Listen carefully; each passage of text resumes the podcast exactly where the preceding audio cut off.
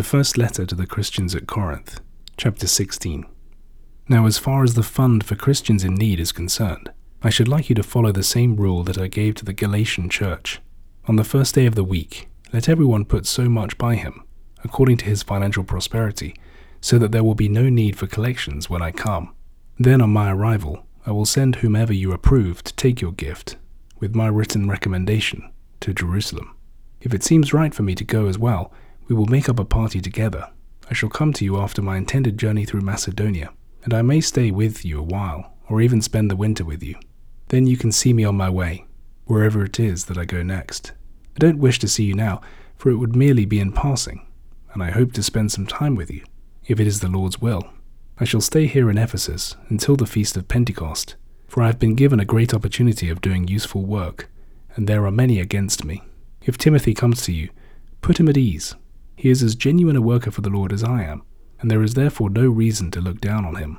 Send him on his way in peace, for I am expecting him to come to me here with the other Christian brothers. As for our brother Apollos, I pressed him strongly to go to you with the rest, but it was definitely not God's will for him to do so then. However, he will come to you as soon as an opportunity occurs.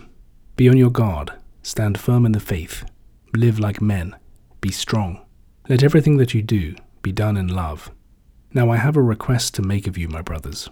You remember the household of Stephanas, the first men of Achaia to be won for Christ.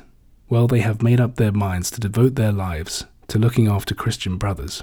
I do beg you to recognize such men and to extend your recognition to anyone who works and labors with them. I am very glad that Stephanas, Fortunatus, and Achaicus have arrived. They have made up for what you were unable to do. They have relieved my anxiety and yours. You should appreciate having men like that. Greetings from the churches of Asia. Aquila and Prisca send you their warmest Christian greetings, and so does the church that meets in their house. All the Christians here send greetings. I should like you to shake hands all round as a sign of Christian love. Here is my own greeting, written by me, Paul. If any man does not love the Lord, a curse be on him. May the Lord come soon. The grace of the Lord Jesus be with you, and my love be with you all, in Christ Jesus.